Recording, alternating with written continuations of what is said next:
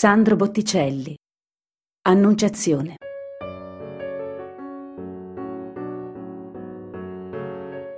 Questo affresco è stato dipinto per la chiesa di San Martino presso l'ospedale di Santa Maria della Scala a Firenze, un luogo in cui venivano accolti i bambini abbandonati. Subito penso, ecco perché nell'opera Maria ha un vuoto tra le braccia e un'espressione che a me sembra accigliata. Non credo che in questo mondo esista una madre che vuole davvero lasciare il suo bimbo. Sicuramente c'è una causa inenarrabile. Dal 1478 al 1479 Firenze fu colpita da una terribile pestilenza e molte delle vittime dell'epidemia trovarono sepoltura nel monastero annesso alla chiesa. Nel 1481 Sandro Botticelli fu pagato per la realizzazione di un'annunciazione, probabilmente un ex voto a Maria per la fine della peste. La natura sullo sfondo così tranquilla, bella, senza malanno, poteva dare conforto alle persone. L'angelo poteva portare loro una buona notizia. Non credo sia un caso che fosse proprio l'angelo a rappresentare il punto di vista da cui guardare tutta la scena.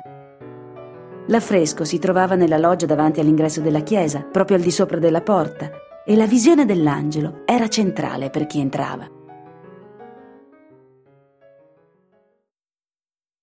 È stata l'Annunciazione e non la primavera a colpirmi quando sono entrata in questa sala. I suoi colori così leggeri e trasparenti mi trasmettono una sensazione di quiete. Lo spazio, così aperto, mi fa respirare.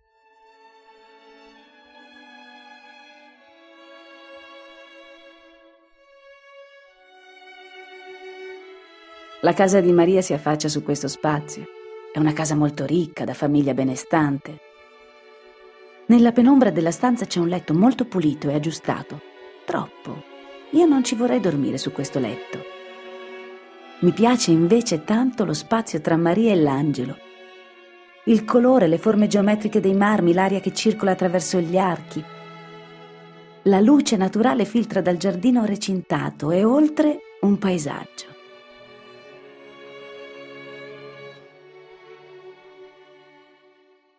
Il paesaggio mi ricorda la mia città, Kuiichu, in una provincia coperta per metà da foreste. Quest'opera veramente mi fa sentire nostalgia del mio paese. In Cina abitavo con la mia famiglia in un grattacielo. L'appartamento era grande, ma dalle nostre finestre si vedevano solo le finestre del grattacielo di fronte. È brutto non avere una vista aperta. Se avessi una casa come questa con un ambiente aperto e privato, sarebbe perfetto. Ma se abitassi da sola in uno spazio così grande, non sarei felice. Così come mio padre e mia madre, da quando sono partita, sentono la casa silenziosa.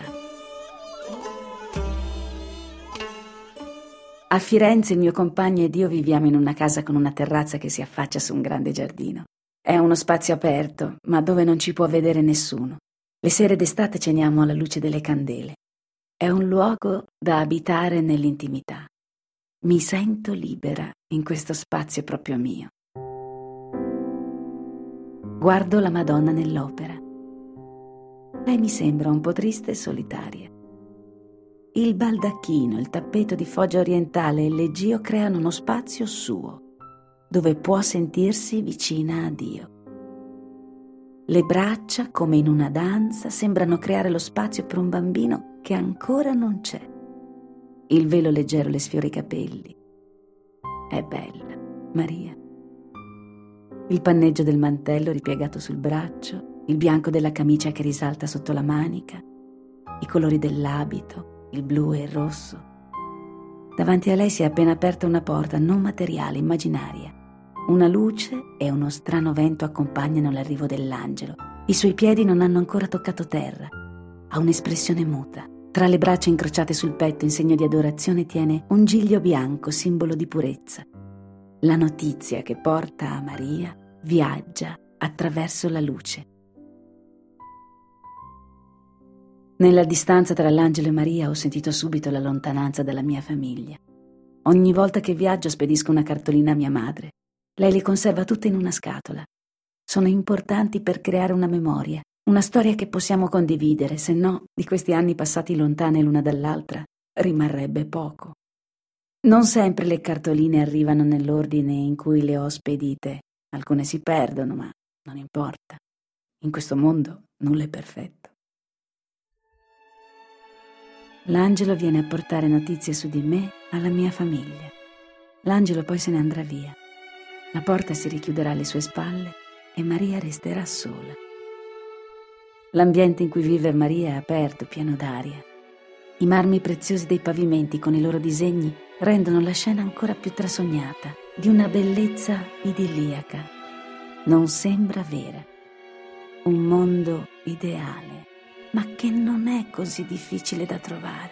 Un mondo dove si può arrivare. Se solo fossimo capaci di darci spazio e tempo. Questa casa non ha porte, la natura è vicina, c'è un giardino, il luogo riparato di Maria. Fuori non c'è nessuno. In lontananza la poesia della natura. Il crepuscolo arriverà tra poco.